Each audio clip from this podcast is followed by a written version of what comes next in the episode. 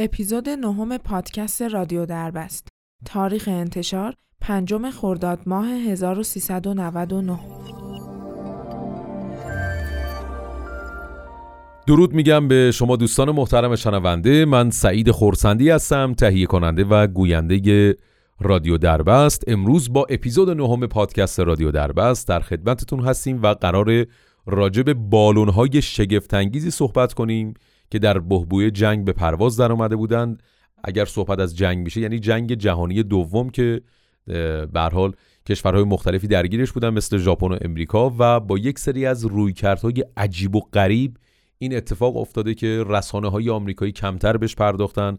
و چرا ژاپن سعی می‌کرد که این بالون ها رو به سمت آمریکا ببره با چه روی کردی قرار بود ببره و چرا کمتر کسی در آمریکا از این اتفاق یعنی بالون های شگفت انگیز با عنوان فوگو کمتر می‌دونه. امروز در پادکست رادیو دربست می‌خوایم راجع به داستان یه سری حملات عجیب و غریب به آمریکا که بین نوامبر 1944 و می 1945 افتاده براتون صحبت کنیم.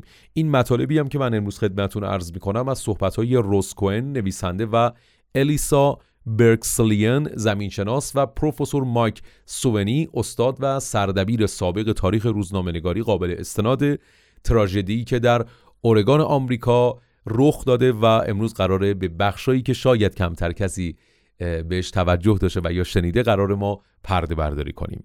اتفاق واقعی که به حدود 70 سال پیش برمیگرده و احتمالا باز هم میگم خیلی از ماها تا به امروز ازش هیچ چیزی نشنیدیم. لطفا ما رو همراهی کنید.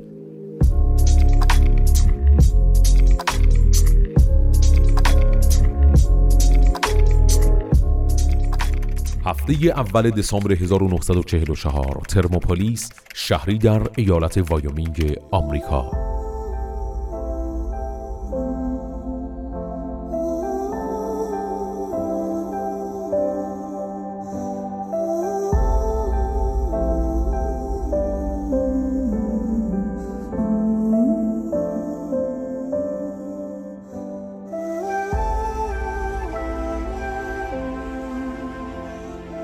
به گفته روسکوئن تاریخدان و در واقع کسی که کتابی در مورد داستانی که قرار شما بشنوید نوشته سه معدنچی در معدنی به نام معدن زغالسنگ هایلاین که در اطراف ترموپولیس کار می‌کردن. نزدیک های غروب که کارشون تموم میشه و از معدن بیرون میان یه صدای سوت مانندی در اطراف خودشون میشنون و یه لحظه بعدش بوم انفجار. یه انفجار عظیم و اونا حدود یه مایل دورتر دود و ابر حاصل از اون انفجار رو دیدن و تو اون تاریک و روشن هوا خیلی نمی‌تونستن تشخیص بدن که چه اتفاقی افتاده. چیزی که فقط اونا در بالای سرشون دیدن یه شیء دایره شکل سفید بود که رو هوا معلق بود. تنها چیزی که منطقی به ذهنشون رسید این بود که اون باید یه چتر باز باشه که هواپیماش سقوط کرده. اونا تو همین فکرها بودن که متوجه شدن چتر داره از اونا دور میشه. بنابراین سوار ماشیناشون شدن و به سرعت به تعقیب اون افتادن ولی در نهایت نتونستن بهش برسن و در تاریکی شب گمش کردن. دقیقا تو همون زمان حدود 500 مایل دورتر در کلرادو یه پدر و پسر مشغول کار در انبار بودن که بوم یه صدای انفجار دیگه شنیدن و سری دویدن بیرون و تو حیات خونه دیدن که یه چاله خیلی خیلی بزرگ بر اثر برخورد و انفجار ایجاد شده و به آرامی در حال سوختنه. در وایومینگ آمریکا کلی از اینجور صداها و اتفاقهای عجیب و غریب تو اون روزها شنیده می‌شد. همه این اتفاقها در زمستان 1944 رخ میده. در جاهای مختلف آمریکا چیزایی که شبیه چتر نجات بود اهالی مناطق مختلف این صداهای انفجار رو میشنیدن و کم کم تو آسمون همه مناطق آمریکا دیده میشن. ناپا، کالیفرنیا، مونتانا، دترویت و در آریزونا همه اونهایی که این چیزها رو دیده بودن هر کدومشون یه تعریفی داشتن. مثلا یکی می‌گفت آقا من فکر می‌کنم که یک هواپیمایی داره سقوط می‌کنه. یکی می‌گفت یه چتر بازیه که هواپیماش از دست داده داره میاد به سمت پایین. یکی یه چیز دیگه ای می‌دید و خیلی نمی‌تونستن تشخیص بدن که اون شیء سفید رنگی که در بالای سرشون قرار داره و هر از گاهی دیده میشه و بعدش صدای انفجار به وجود میاد چه شیئیه بنابراین ارتش آمریکا تصمیم می‌گیره که یک گروه تحقیق به ایستگاه های پلیس بفرسته تا متوجه بشن که این چیزهایی که مردم دارن ازش گزارش میدن چه چیزهایی هستن؟ واسه همین کلانتر وارن هاید وارد این ماجرا میشه و چون کلانتر وارن هاید در سال 1989 از دنیا میره قسمت هایی از داستان رو از ماریون هاید پسر بزرگتر کلانتر هاید ما توی این اپیزود قرار رو دنبال کنیم.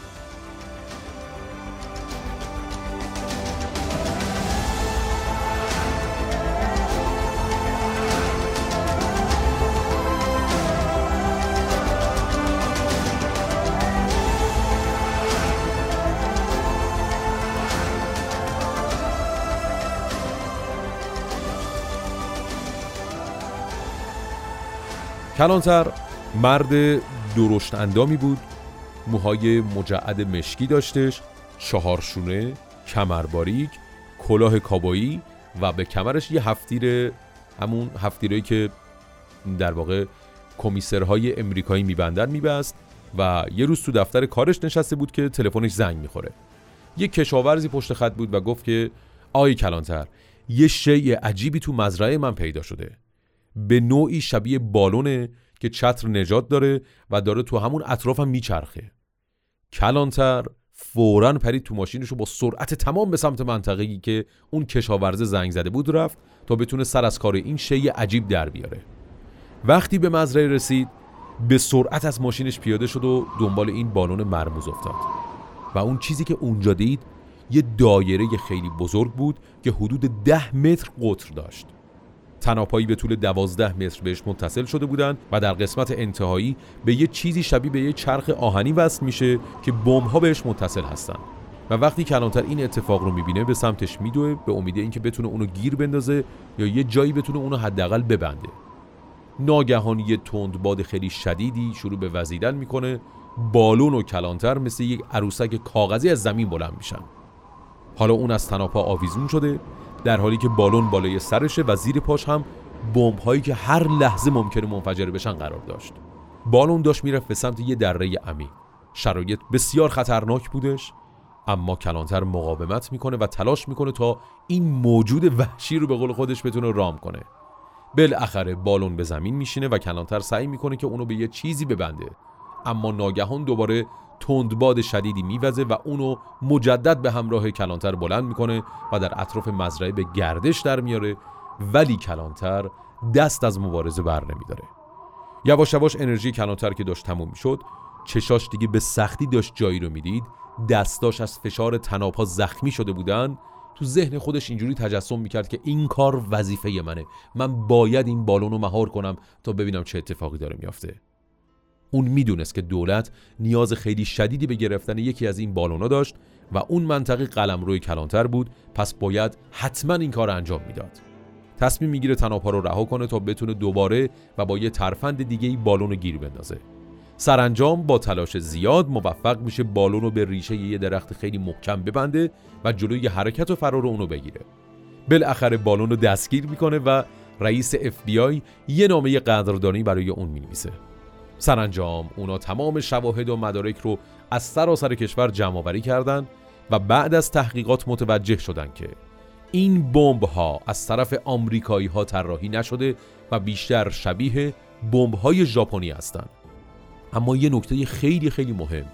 ژاپن با آمریکا از طریق اقیانوس آرام به همدیگه متصل هستند و این از نظر آمریکایی غیر ممکن بود که از روی اقیانوس آرام به این شکل بالونه بیاد به سمت کشورشون.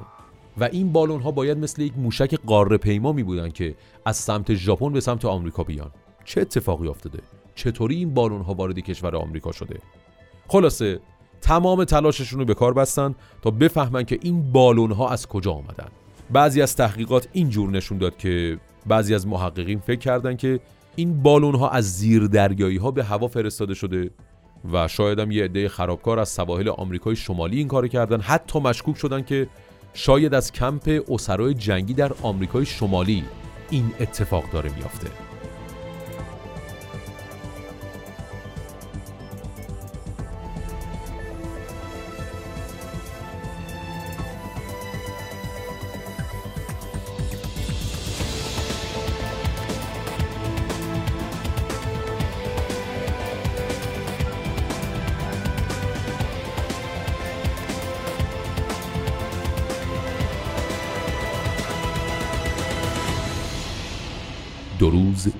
قبل از کریسمس 1944 بریم به آلاسکا در امریکا. در آلاسکا یک شکارچی محلی یکی از بالون‌ها که اتفاقاً دو تا کیسه شن هنوز به قسمت زیرین چرخ آهنیش متصل بود و ردیابی می‌کنه. و به نظر می‌رسید که این مورد می‌تونه کلید راز این بالونها باشه. شن. بله. موضوع کیسه شن ها می‌تونست خیلی چیزها رو روشن کنه و ما بقیه داستان رو از الیسا برکسلین که زمینشناس قانونی هستش پیگیری کردن تا کمکشون کنه که آقا بقیه ماجرا رو بیا به ما کمک کن. چه اتفاقی داره میافته؟ خلاصه اونها کیسه شنها رو به آزمایشگاه میفرستن و اونو بعد از آزمایش و تحقیق متوجه شدن که این نوع ماسه ها فقط می‌تونه در ساحل شرقی هانشو بزرگترین جزیره ژاپن وجود داشته باشه. باور نکردنی بود براشون. اونا این همه راه از سواحل ژاپن طی کرده بودن. مگه میشه همچین چیزی؟ هزاران مایل بر فراز اقیانوس آرام و این خیلی برای اونها عجیب و غیر ممکن بود. چرا ژاپنیا باید بخوان که این بمباران رو به وسیله بالون ها انجام بدن؟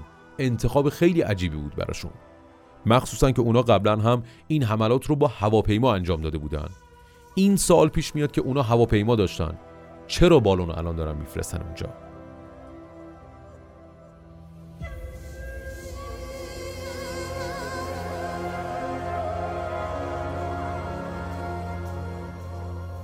آوریل 1942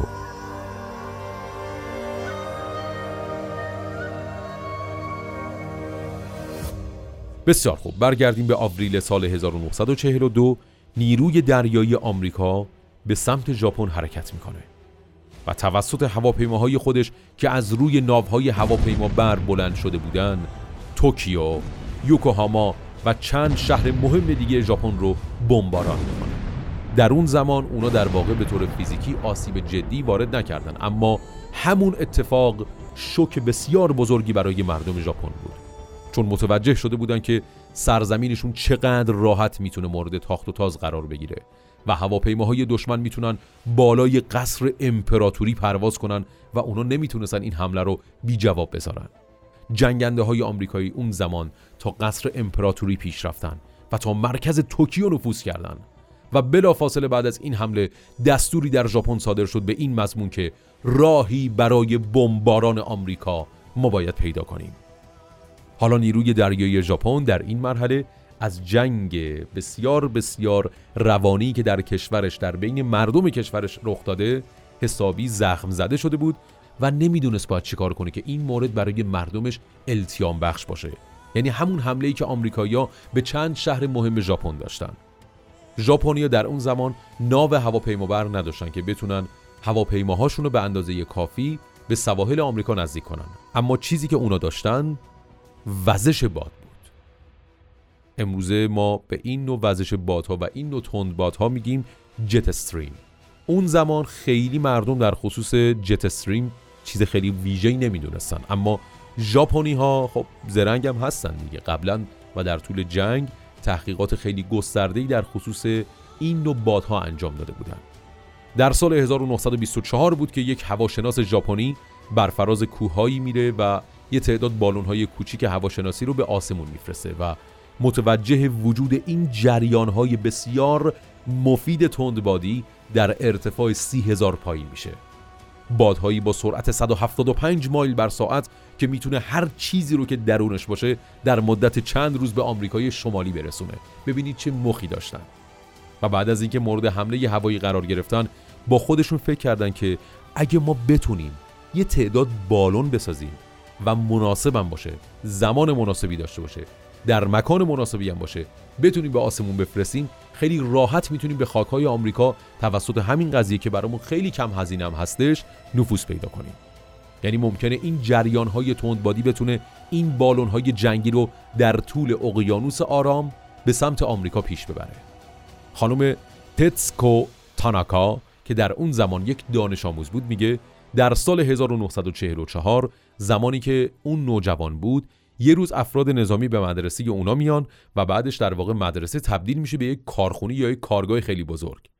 اون و صدها نفر از بچه های اون مدرسه مشغول ساختن کاغذ های ویژه از چوب توت که بهش می‌گفتن واشی شدن. کاغذ های دستساز سنتی ژاپن که برای ساخت این بالون ها ازشون استفاده می‌شد. ماهوشینا از کارمندان مؤسسه نوباریتو که مؤسسه تحقیقات ارتش ژاپن هم هست میگه مقدار خیلی زیادی کاغذ ما نیاز داشتیم. دخترها توی اون کارخونه یا اون کارگاهی که مدرسهشون بود قبلا روزها دوازده ساعت مشغول ساختن و چسبوندن ده ها هزار از این کاغذها بودن. این سال پیش میاد که چرا اونا از افراد بزرگسال برای این کار استفاده نکردن؟ به خاطر اینکه ژاپنی‌ها اعتقاد دارن که دختران جوان گزینه خیلی خوبی هستن چون دستان خیلی تند و فرز و چابکی دارن و مهارت خیلی خاصی هم در درست کردن کاغذ دارن. این نتیجه تحقیقاتی بود که اون زمان ژاپنی ها در خصوص دختران نوجوان انجام داده بودن. و بعد از اینکه کار ساخت بالون ها تموم شد بمب ها رو بهش آویزون کردن و بعدش به سواحل بردن و اونا رو فرستادن هوا. خب حالا از اینجا به بعد شنونده پادکست نهم رادیو دربست بیشتر باشید تا بهتون بگم که چه اتفاقهای عجیب و غریبی برای اون بالون ها افتاد. ژاپنیایی که نظارگر پرواز این بالون ها بودن می‌گفتن که اونا شبیه عروس های دریایی بودن که تو آسمون آبی داشتن شنا می‌کردن. وسایل حمل و نقل کاملا بی سر و صدایی بودن و تنها صدایی که از اونها میشنیدین صدای خشخش کاغذی بود که موقع بلند شدن ازشون در میومد فکر می‌کنید که شما شنونده های رادیو دربست چند تا از این بالون ها رو ژاپنیا هوا کردن؟ بهتون بگم که از نوامبر 1944 تا آوریل 1945 تعداد 9000 تا. تعداد 9000 از این بالون ها از ژاپن دقیق ترش بهتون بگم که از سواحل ژاپن به سمت امریکا رفتن. و اما بعد از اینکه این اتفاق افتاد و این بالون ها به سمت آمریکا رفتن مهندسین ژاپنی که طراح این کار بودن با یه مشکل بسیار بسیار جدی مواجه شدن. مشکل این بود که زمانی که اونا بالونا رو به سمت جریانات تندبادی میفرستن بالون ها با سرعتی بین 50 تا 100 مایل در ساعت حرکت می‌کنن. اما هر شب دمای هوا توی یک سری از نواحی اقیانوس آرام به منفی 40 درجه کاهش پیدا می‌کنه. توی اون ارتفاع دارم عرض می‌کنم. و حجم ثابت هیدروژنی که در درون بالون قرار داشت رفته رفته کم می‌شد و باعث انقباض بالون می‌شد. در نتیجه از جریانات تندبادی یا همون جت استریم خارج میشن و همگی اون بالون ها به درون اقیانوس سقوط می‌کنن. اونا اومدن با خودشون فکر کردن. گفتن ما باید برای این قضیه یک راه حلی خلاصه پیدا کنیم. کاری که اونا برای حل این مشکل انجام دادن این بود که 32 تا کیسه شن رو به بالون متصل کردن و این کیسه ها رو به یه ارتفاع سنج خیلی مجهز متصل کردن. ارتفاع سنج روی یه ارتفاعی مثل مثلا سی هزار پایی تنظیم میشه. توی شب هنگامی که ارتفاع بالون به دلیل سرما کم میشه ببینید تا کجاشو فکر کردن. ارتفاع سنج درگیر میشه و یه فیوز رو فعال می‌کنه که باعث میشه یکی از اون کیسه شنها بریده بشن و به درون آب بیافتن. در نتیجه بالون که حالا سبکتر شده مجددا به ارتفاع قبلی خودش برمیگرده و داخل جت استریم میره. بنابراین به طور خلاصه می‌تونیم بگیم که بالون ها در طول جت استریم حرکت می‌کنن.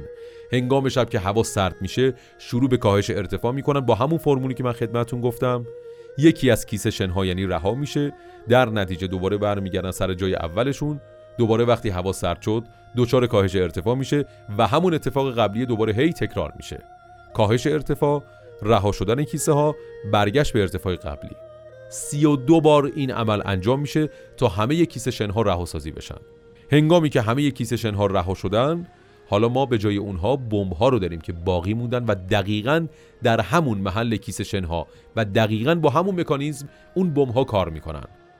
و حالا با همون سیستم قبلی بمب ها یکی بعد از دیگری به سمت پایین سقوط می‌کنن و احتمالا با تخمین هایی که اونها زده بودن بالون ها باید در این لحظه که نوبت به پایین افتادن بمب ها رسیده یه جاهایی روی آمریکای شمالی باشن. بله.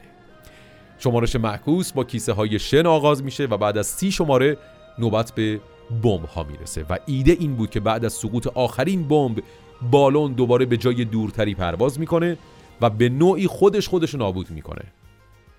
به نظر من خیلی ترسناک و گیج کننده است. یعنی یک بار خدای نکرده اگه برای خودمونم این قضیه رو بخوایم تصور کنیم که پیش بیاد اینکه ببینید شما از آسمون روی سرتون داره بمب میریزه و بدون اینکه منبعش رو بدونین که از کجاست و یا هیچ رد پایی بتونی ازش پیدا کنی می‌بینی که اتفاق خیلی عجیب و غریب میافته و خلاصه تمام روحیات تو تمام اون احساسات تو یا مثلا چجوری بهتون بگم اون آرامشی که مردم دارن کاملا از بین میره و همه جا صحبت از این اتفاق میشه. پروفسور مارک سوینی که یه تاریخدان از سانسورهای زمان جنگ هست میگه که اطلاعات می‌تونه یه ابزار قوی باشه برای همه چی. اون میگه بلافاصله بعد از اینکه اولین بالون ها به زمین نشستن یه تعداد داستان در روزنامه های محلی چاپ شد مبنی بر حمله ژاپنی ها به سرزمین های اصلی آمریکا. و حسابی تنش بین مردم زیاد و زیاد شد.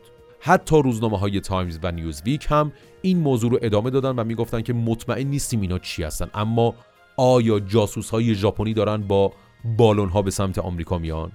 آیا این یه حمله همه جانبه است؟ چه اتفاقی داره میافته. خیلی زود یعنی سه روز بعد از انتشار این مقاله ها در روزنامه ها دفتر سانسور دستور خاموشی و سکوت اخبار رو برای همه خبرگزاری ها در امریکا صادر کرد. اونا به رسانه های اصلی نامنگاری تلگراف زدن که لطفا از انتشار اخبار مربوط به این بالون ها خودداری کنید. با انتشار و تایید این موضوع توسط آمریکا هر گونه داستانی در مورد این بمب ها شکل واقعی به خودش می گرفت در واقع چرا اونا می‌خواستن که این موضوع برای همه مردم آمریکا محرمانه باقی بمونه؟ خب دلیل اصلی دولت و ارتش آمریکا این بود که مردم از وحشت دوری کنند.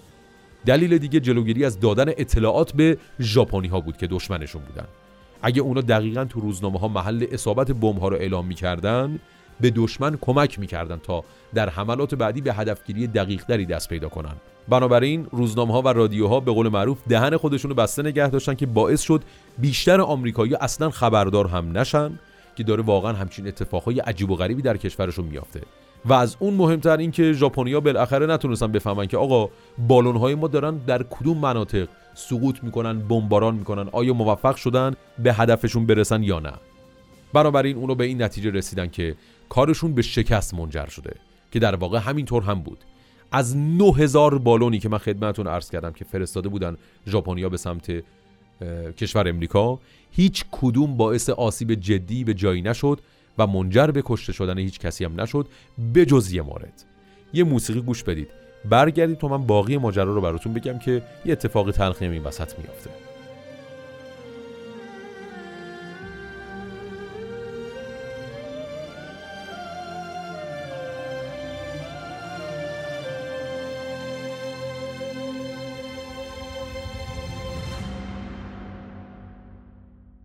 بسیار خوب. به اینجا رسیدیم که حدود 9000 تا بالون حامل بمب که ژاپنی ها در سالهای 1944 و 1945 به آمریکا فرستاده بودند باعث هیچ خرابکاری یا کشتاری نشد. کرونا دختری که در اون موقع در شهر کوچیک بلای در اورگان زندگی می‌کرد میگه که به نظر من هیچ جایی شبیه بلای تو دنیا وجود نداره.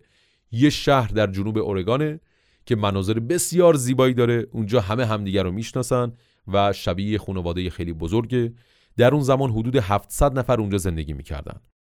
کورا میگه که اونا اونجا همه جور تفریح داشتن. جشن ماهی خوری داشتیم. بعضی از شبها به خاطر جشنایی که می‌گرفتیم ما تا صبح بیدار بودیم. زمستون و کانال های یخ می‌زدیم اسکیت بازی می‌کردیم. کلا محل خیلی عجیب و غریب و باحالی برای زندگی بودش. کورا میگه که یه خانواده اونجا زندگی می‌کردن که اونا رو به خوبی میشناخت. روز یک شنبه بود و اون خانواده و پنج تا از بچه های مدرسه که 11 ساله تا 14 ساله بودن می‌خواستن به یه اردویی برن. اونا اومدن دنبال کورا که با هم برن اما مامان کورا اجازه نداد چون اون روز یک شنبه بود و کلی کار تو این خونه بود که باید کورا به مامانش کمک می‌کرد و علاوه بر این باید روزهای یک شنبه کورا به تلفن خونه می‌رفت و اونجا بتونه کار کنه و پول در بیاره. خلاصه اون خانواده با پنج تا از بچه ها سوار ماشین میشن و میرن به سمت کوههای اون منطقه. چند مایل بالاتر از چند تا جنگلبان هم که مشغول کار بودن گذشتن و به نزدیکی یه رودخونه رسیدن و توقف کردن. بعد از اینکه پدر خانواده ماشین رو کنار زد و پارک کرد اون بچه های 11 تا 14 ساله بنده خدا پریدن پایین و شروع به دویدن و بازی در طول رودخونه کردن. السی مادر خانواده که باردار هم بود یک کمی احساس حالت تعبا داشت و اونم از ماشین پیاده شد تا بتونه هم هوا بخوره و هم مراقب بچه ها باشه. آرچی پدر خانواده هم رفت به سمت صندوق عقب ماشین که وسایل ماهیگیری و وسایل پیکنیک رو در بیاره که بتونن اونا اون روزشون رو خیلی خوش بگذرونن. یکی از بچه ها یه چیزی می‌بینه که روی زمین افتاده یه بالون سفید خاکستری که یه جورایی برزنتی هم بود روی زمین پهن شده بود. بقیه بچه ها رو هم صدا می‌کنه که بیان تماشا کنن که چی پیدا کرده. مادر و بقیه بچه ها دور بالون جمع شده بودن. آرچی بعدا تعریف می‌کنه که مشغول خالی کردن وسایل بودم که همسرم صدام کرد. عزیزم یه لحظه بیا اینور ببین ما چی پیدا کردیم. بیا. خلاصه اون تا میاد برگرده و یه چند قدمی به سمت بقیه بره همون لحظه یکی از بچه ها خم میشه تا بالون رو بلند کنه که ببینه زیرش چه خبره. که یهو بمب به طرز وحشتناکی منفجر میشه. هر پنج تا کودک و مادر متاسفانه کشته میشن.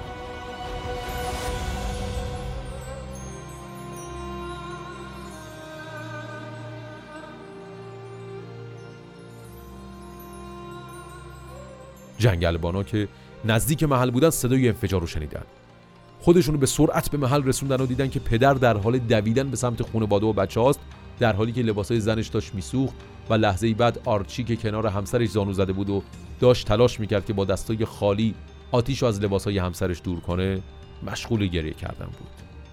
کورا همون دختری که قرار بود با اونها بره ولی مجبور شد که به خاطر کمک کردن به مادرش و کار کردن خودش در تلفن خونه به اون اردو نتونه بره میگه که واقعا من نمی‌دونم اون روز چه اتفاقی داشت میافتاد.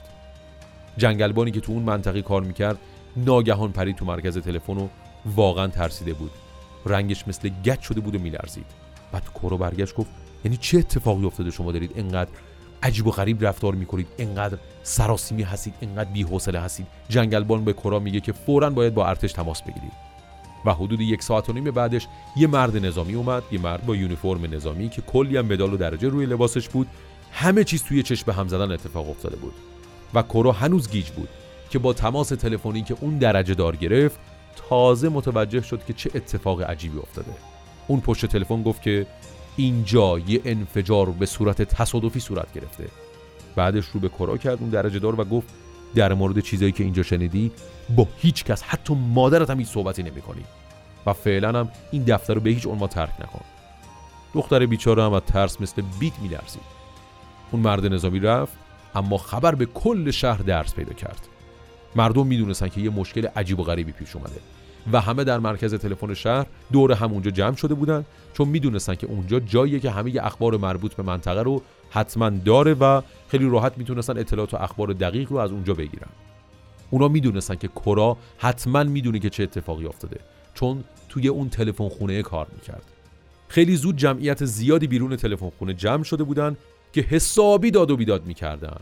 همشون دوست داشتن بدونن که چی شده و سر کرا هم داد می‌زدن و می‌گفتن ما می‌دونیم که تو خبر داری چه اتفاقی افتاده و تو باید همین الان به ما بگی چی شده. اون موقع کرا 16 سالش بود و یه جورایی این اتفاق اونو به شدت داغون کرد. بعد از گذشت 48 ساعت ارتش اون اتفاق رو به مردم اون شهر توضیح داد و همه متوجه شدن که چه اتفاقی اون روز افتاده بود. بعد از گذشت مدت کوتاهی دو تا کامیون نظامی اومدن داخل شهر و درست جلوی خونه کورا توقف کردند. کورا و خانوادهش نمی‌دونستن که چه خبره. اونا هم مثل بقیه مردم از پشت پنجره داشتن تماشا می‌کردن و با این صحنه مواجه شدن که یه زن و بچه ژاپنی که اسیر شده بودن و داشتن به کمپ اوسرا برده می شدن از پشت ماشین پریدن بیرون. اون زنی که اسیر شده بود و ژاپنی هم بود گریه کنان التماس می‌کرد که یه مقدار آب به من بدید به خاطر اینکه اون روز واقعا هوا گرم بود و اونو پشت یه کامیون با یه چادر برزنتی بودن. حسابی گرمشون شده بود. هم خودش هم بچه کوچیکش. خلاصه کورا یه سطل آب برمیداره پر می‌کنه و می‌خواد بره به سمت در. و در اون لحظه با این صحنه مواجه میشه که مردم با سنگ به اون زن و بچه ژاپنی می‌زدن. مردم شهر اون موقع به طور وحشتناکی خشمگین بودن به خاطر خب اون اتفاقی که از طرف کشور ژاپن برای اون پنج تا بچه بیگناه و اون مادر بیگناه افتاده بود. خلاصه مادر کرا نذاش که اون بره و کرا هم سر مامانش داد می‌زد که چرا نمی‌ذاری برم؟ مامانش می‌گفت مگه نمی‌بینی دارن چیکار می‌کنن؟ اگه تو هم بری بیرون مردم تو رو هم با سنگ و با چوب می‌زنن و میکشنت.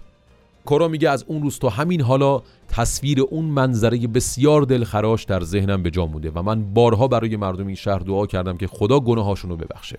کورا میگه من اصلا اتفاقی که افتاد رو نمی‌تونم قبول کنم. هنوزم برای من سخته که مردم چطور اون زن و بچه بیگناه رو با سنگ و چوب می‌زدن. و این اتفاق خب قطعا روی کورا تأثیر خیلی بدی داشت و اصلا نمی‌خواست بیشتر از این در موردش حرف بزنه. اون حدود چهل سال در مورد این اتفاق حرف نزده بود. درست مثل موقعی که هواپیماهای آمریکایی بالای سر اونها پرواز می‌کردن و اونها هم می‌خواستن از آسمون روی سر مردم بمب بریزن یه جورایی با سکوت و بی سر و صدا که انگار خدایان دارن رو سر مردم بمب میریزن. اما آمریکایی‌ها این موضوع رو اون زمان بی سر و صدا و مخفی نگهش داشتن جوری که هیچ کسی نترسه. فقط ژاپنیا در این مورد که 6 نفر کشته بودن موفق شدن به هدف خودشون برسن و این مورد در اون ابعادی که اونا می‌خواستن قطعا نبود. اما تأثیرش همین بود. در پایان این جنگ دپارتمان جنگ امریکا همه اسناد مربوط به این موضوع رو پاکسازی کرد و اونا به هیچ عنوان نمی‌خواستن که هیچ مدرکی دال بر وجود همچین بالونهایی وجود داشته باشه.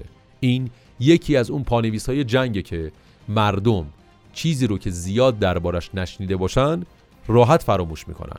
چیز دیگه ای هم که خلاصه باید بدونیم اینه که آیا به جز این یک مورد یعنی بالون های فوگو موردهای دیگه ای هم از این بالون ها وجود داره که ما ندونیم؟ خلاصه دپارتمان جنگ تخمین می‌زنه که بین 7 تا 10 درصد از بالون هایی که توسط ژاپن ارسال شده بود تونستن از اقیانوس آرام گذر کنن به آمریکای شمالی برسن که میشه حدود 900 تا. در طول 10 12 سال بعد از پایان جنگ چند دوجین از این بالون ها پیدا شد. تعدادی در اورگان در 1948 یه دونه در آلاسکا در 1955 و یکی هم در اوهایو در اوایل دهه 1960 که خودشون میگن اگه به یکی از اونها که مثلا در اورگان پیدا شد دست می‌زدیم قطعا منفجر می‌شد. به هر حال فوگو او کدیه که ژاپنی ها برای این سلاح ها استفاده می‌کردن و همچین کتابی هم با همین نام از روزکوئن منتشر شد. سرگذشت حمله بالون های ژاپنی به آمریکا. خیلی متشکرم از اینکه تا پایان اپیزود نهم ما رو همراهی کردید. اتفاق جالب تاریخی بود که ما سعی کردیم که در اپیزود نهم براتون بازگو کنیم که فکر می‌کنم که اکثر شمایی هم که در واقع این اپیزود رو شنیدید تا حالا از بالون های فوگو چیزی نشنیده بودید یا کمتر اطلاعاتی در خصوصش داشتید که تشکر می‌کنم از تیم خیلی خوب تحقیقمون در پادکست های رادیو دربست که این دوستان عزیزم زحمت کشیدن و این موضوع بسیار جذاب و بکر رو برامون تونستن از چندین مقاله جمع آوری کنن و به دست من برسونن که من بتونم این موضوع رو در قالب یه پادکست تقدیم حضورتون کنم. خیلی متشکرم. تا پادکست دهم رادیو دربست همتون رو به خدای بزرگ میسپارم. امیدوارم که همیشه سلامت و پیروز باشید. بدرود.